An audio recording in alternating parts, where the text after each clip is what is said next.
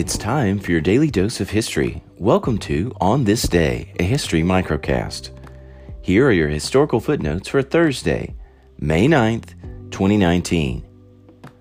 On this day in 1662, the figure who became Mr. Punch made his first recorded appearance in England. Who is Mr. Punch, you might be asking? Mr. Punch is one half of the traditional British puppet show Punch and Judy. Their performance often consists of a sequence of short scenes, usually with one character falling victim to Punch's slapstick. Check out this episode's blog post to see a picture of Punch and Judy. Judy. And I bet you might be saying, I've seen them before. Now you know. On this day in 1887, Buffalo Bill Cody's Wild West show opens in London.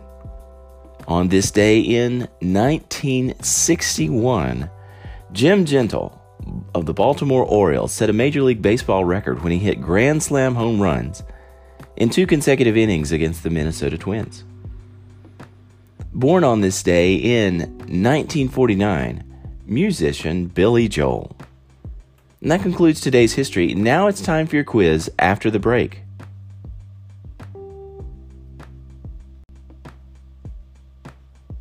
History moves fast. Let's see if you can recall what you just heard. What famous puppet character was introduced on this day in 1662?